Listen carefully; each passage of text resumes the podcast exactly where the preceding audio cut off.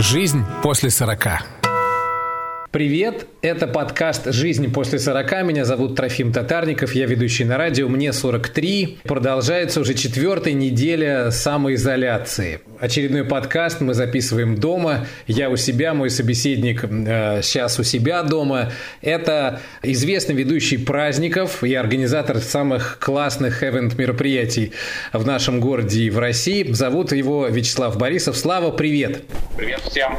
Понятная ситуация, описывать э, не нужно, что происходит, все и так понимают. Скажи, а, какие у тебя настроения? Слушай, у меня вообще настроение классное, и это не просто там попытка выглядеть оптимистичным, но у нас работа не заканчивалась. То есть, возможно, закончилась именно на, на сцене, пока временно, но у нас очень много всего в офисе, налаживаем документацию, которая была запущена там, эти дикие сезоны. Выяснилось, что мы вообще свою таблицу не сводили уже два месяца, но внутреннюю бухгалтерию да, для себя, чтобы вообще понять рентабельность проектов. Мы настолько много сейчас всего делаем, плюс дополнительно мы продолжаем участвовать в гостендерах, мы в них участвовали до карантина. Карантин на них сильно не повлиял. Занялся музыкой и вот начал опять писать. Вспомнил, что я получаю от этого огромное удовольствие гораздо больше, чем когда веду мероприятия. Ну давай скажем, что ты музыкант, да? Ты э, закончил э, музыкальное училище по классу саксофона, да? В Уфе, да, училище. В Питере я учился в Институте культуры тоже по классу саксофона. А до этого я заканчивал музыкальную школу по фортепиано и кларнету, играю на гитаре. Короче, я такой мультиинструменталист, сейчас как раз начал подтягивать тоже свои знания, потому что знаешь, руки помнят. Тебе не скучно в самоизоляции, это понятно. Э, много хвостов, много недоделанных дел, это тоже все ясно. Как себя чувствуют твои коллеги, те, у кого нету э, ну, необходимости или возможности участвовать в тендерах, э, делать огромные мероприятия, а тех, кто вел, допустим, там юбилеи, свадьбы, организовывал такие небольшие мероприятия? Сложно мне об этом говорить, но по внутренним ощущениям, просто по перепискам в чате, там я могу, знаешь, что сказать, что, скорее всего, что все, так же как и мы, ну, оказались примерно в одной ситуации. Просто, ну, грубо говоря, смотри, мы как агентство, да, как там люди, у которых есть там, грубо говоря, большие проекты, мы имеем большие долги в том числе. То, что мы там, ну, какой-то бизнес-план ты все равно строил, ты эти деньги куда-то пытался инвестировать, а они сейчас зависли, у нас кассовый разрыв. То же самое, скорее всего, происходит и у всех остальных, но только, может быть, в меньших э, масштабах, чем у нас. Ну, грубо говоря, если у нас там, допустим, есть там э, платформа, которая стоит там 30 миллионов в себестоимости и долгов там сейчас на 18 миллионов, например, то нам есть что продать, чтобы не пуститься, там, не пойти по миру, не умереть совсем. Но как бы это очень плачевно сыграет на судьбе нашей компании. У ведущих, скорее всего, у других поменьше долгов, они тоже не обнищают там полностью, никто не, не будет там, ну, не пойдет убираться, да, условно, но что-то придется продать для того, чтобы остаться на плаву, чтобы выжить, чтобы семью содержать. Там кто-то в чате пишет, что там пошел таксовать временно, окей, я тоже, ну, я не считаю, что это стрёмно. Я там пока не таксую, поехал, там, отвез там, антисептики в одно из одного места в другое, заработал за это там 2000 рублей, купил продукты. Ну, то есть это нормально. Ты слышал эту шутку? Если в двух словах, то это выглядит как некая статистика, там в Питере 90, в Челябинске 35, в Самаре 16. Э, и это не статистика коронавируса, это... А, да, да, это не статистика тех, кто заболел, а это количество ведущих, которые пошли на работу в Яндекс Такси. Ну, то есть, отчасти это не только шутка. Ну, конечно, и я вообще думаю, что сейчас очень много крутого юмора родится по этому поводу.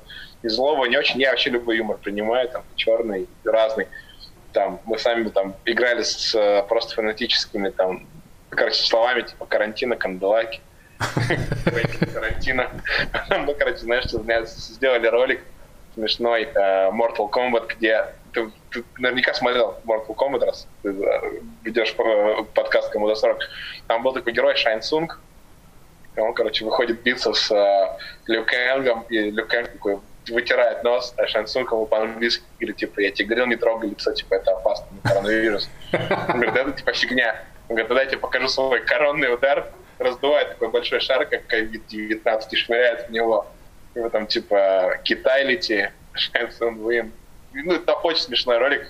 Мы его сделали, он нифига не собрал просмотров, потому что он такой тоже по чернухе. Ну да, ведущие поржали. Жизнь после сорока. Ты человек, который э, не только отвечает за себя, да, у тебя там много проектов. Как ты видишь их будущее? Вот что будет э, с музыкантами, с артистами, которые, мне так кажется, ты знаешь лучше, зарабатывали в основном на вот этих event-мероприятиях? Короче, смотри, мной овладел страх, и я такой прогноз очень пессимистичный для артистов, особенно рассказывал. Смотри, когда коронавирус закончится, ну, карантин спадет, да, все пойдут на работу, наша сфера будет оживать в последнюю очередь, потому что мы все равно относимся к сфере роскоши. То есть пока люди наберут жирок, пока они начнут закрывать свои кредиты, ипотеки, там, справляться с долгами, и только после этого они себе, возможно, начнут позволять что-то, ну, из такого более дорогого сегмента. Я не к тому, что свадеб не будет. Свадьбы будут, дни рождения будут. Но там артистов, ну, свадьбу уже можно без артистов сыграть, окей, без них. Ведущего можно попроще, да, конечно, можно. Я уже не говорю про лимузины, они и так умирали уже, умрут вообще до конца. Вот такой у меня был прогноз изначально. А сейчас э, я еще иногда подумываю, вот о чем, смотри, я недавно мониторил, э, я хотел, ну, так мы живем там в деревне сейчас, да, на время самоизоляции, чтобы с детьми хоть куда-то выбираться, я решил себе приобрести квадроцикл. Роскошь! По нынешним временам роскошь. Ну да, я, я решил обменять свой один старый автомобиль, который у нас в семье был, обменять на квадроцикл. То есть не за деньги, а типа в обмен. И я начал искать, и выяснилось, что в магазинах нет квадроциклов в продаже. Что все, что до полутора миллионов, вот, вот нет вообще. То есть народ раскупил квадроциклы, потому что все сейчас на природу рванули. На Авито отлетают горячие пирожки. И вот как бы мой еще один альтернативный второй прогноз, как вариант, да, тоже имеет право на существование такая гипотеза, что э, де, э, люди, у которых были деньги, они у них как бы и будут. И когда карантин спадет, опять пойдут праздники. Вполне возможно, что эти люди, которые были при деньгах, которые скупают квадроциклы. Да, они продадут эти квадроциклы и потратят их на, ну, на другие развлечения. Ну да, да, даже продавать не будут, они просто, в смысле, ну, у них есть деньги для того, чтобы нас заказать артистов, и вот эта ну, мысль позволяет мне мыслить оптимисти- э, оптимистично. Многие а, размышляют о том, что все уходит в интернет. Может ли вот эта индустрия праздников как-то развиваться в интернете? Недавний случай, да, вот эта шутка в WhatsApp, когда свадьбу мнимую сыграли ребята наши уфимские и разыграли такую виртуальную свадьбу. Ну, там, жених в одном месте, невеста в другом, родители у себя дома, и ведущий из своей квартиры ведет это мероприятие, все чокаются дешево, сердито и весело я, честно говоря, очень сомневаюсь. Знаешь, я не исключаю, что, возможно, в мире появится 2-3 человека, которые круто в онлайне разгоняют. Давай так, смотри, до карантина очень много случаев было, я уверен, что среди твоих подписчиков и слушателей есть люди, которые там живут в разных странах, и они там бухали по скайпу. Ну, типа, я сегодня здесь, вот мой друг в Тель-Авиве, мы включили скайп, и два часа чокаемся через экран там. Да, вдвоем. это такая новогодняя история. Ну, никто третий не нужен. Но, возможно, на какие-то такие мероприятия будут один-два человека там в мире, или в России, которые будут там третьим экраном подключаться, анекдоты травить, что-то разматывать, чтобы тупого молчания не было. Как бы отрицаю то, что это возможно поставить на какие-то серьезные рельсы, на постоянные рельсы, что это можно нормально монетизировать. И, вообще, знаешь, и, и до карантина свадьбы вообще все и так уже шли к тому, что ведущий нафиг не нужен. Ты посмотри, современная молодежь, думающая, прикольная, все ушло в вечеринки. Европа давно уже гуляет так. На свадьбе есть какой-то типа шафера чувак, который там пару раз предоставил слово, там рассказал немножечко про жениха гостям, потому что он очень близкий друг, дал слово подружке невесты, потому что она знает ее изнутри, ну, не так, как там, родители, да, с точки зрения именно дружбы. И все, и дальше идет вечеринка, локации какие-то, люди перемещаются, им там какой-то анонс сделали, ребят, через 15 минут вот в том-то зале, э, вот тут-то будет там э, фотосессия, а вот здесь сейчас будет розыгрыш чего-то от молодоженов, а вот здесь мы будем бить пиньяту. И ведущий не нужен, нужен нормальный координатор, либо какой-то друг с подвешенным языком.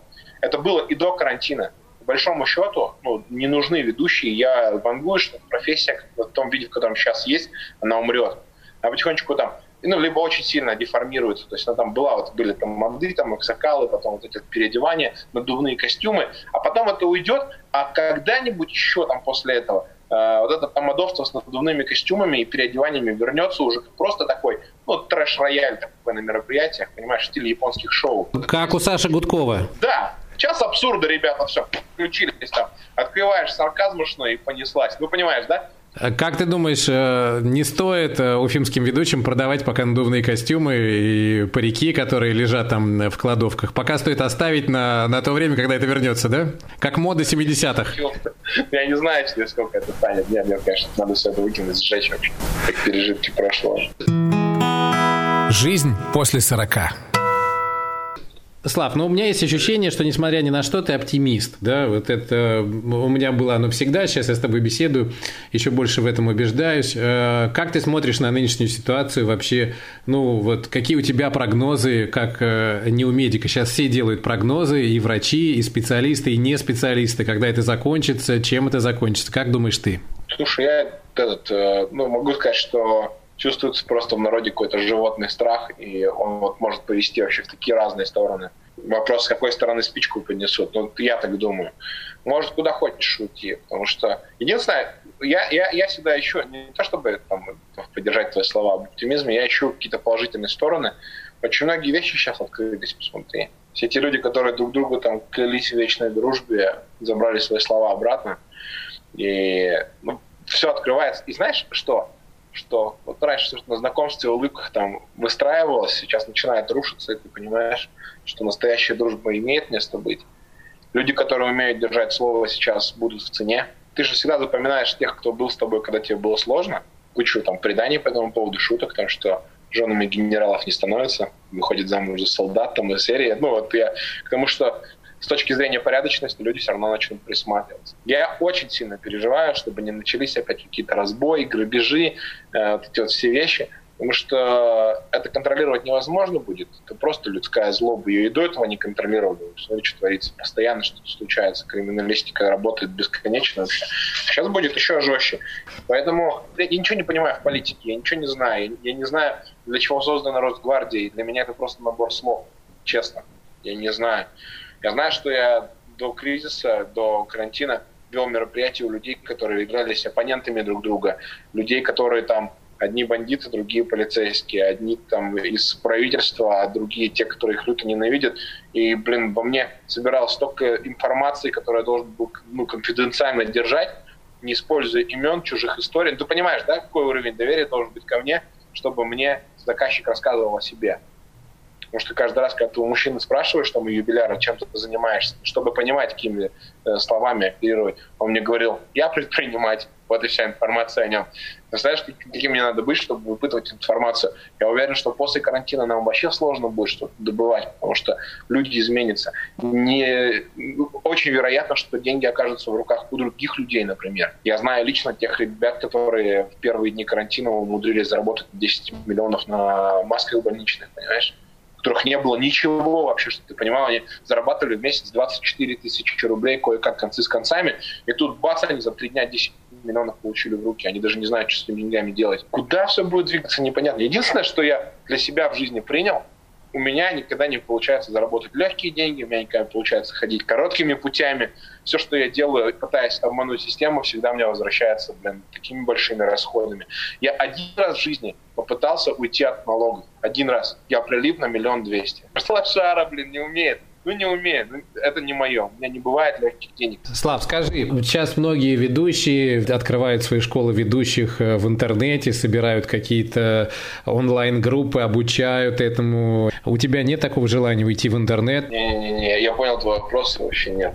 Слушай, я так устал от этого всего, честно говоря. То есть я помню, когда у меня там, ну, типа, смыслом всего было раздобыть побольше какой-то информации, прокачаться, чтобы у меня было много конкурсов, вести. И я сейчас вот смотрю на тех ребят, с кем мы вместе этим всем горели, и ну, некоторые из них до сих пор остались еще в той фазе.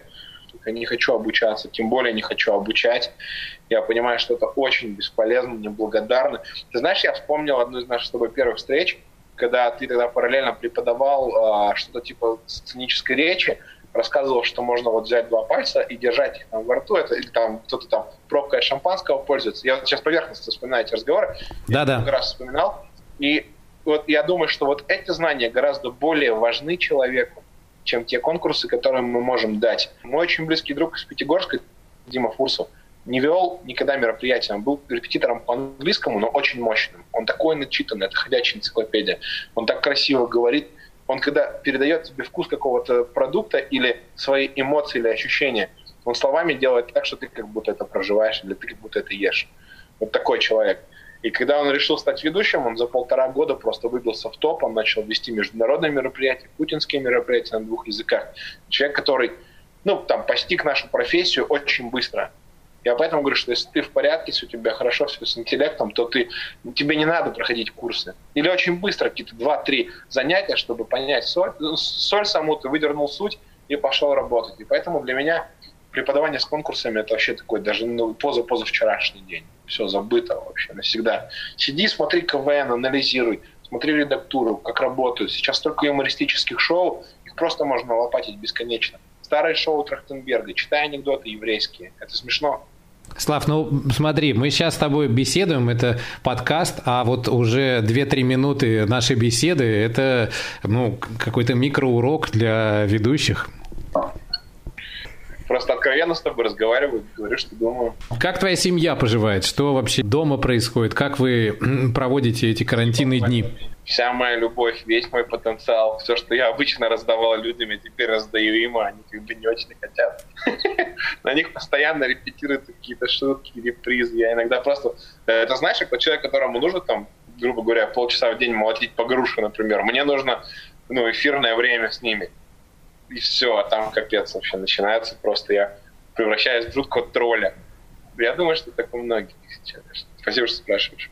Я думаю, что вполне нам достаточно уже по беседе, да? Спасибо тебе большое, что ты нашел время пообщаться. Э, интересно твоя точка зрения на будущее праздничной индустрии. Будем ждать окончания самоизоляции, чтобы проверить, как все будет развиваться. Спасибо. Да, я буду твоим подписчиком. Пока. Пока. Жизнь после сорока.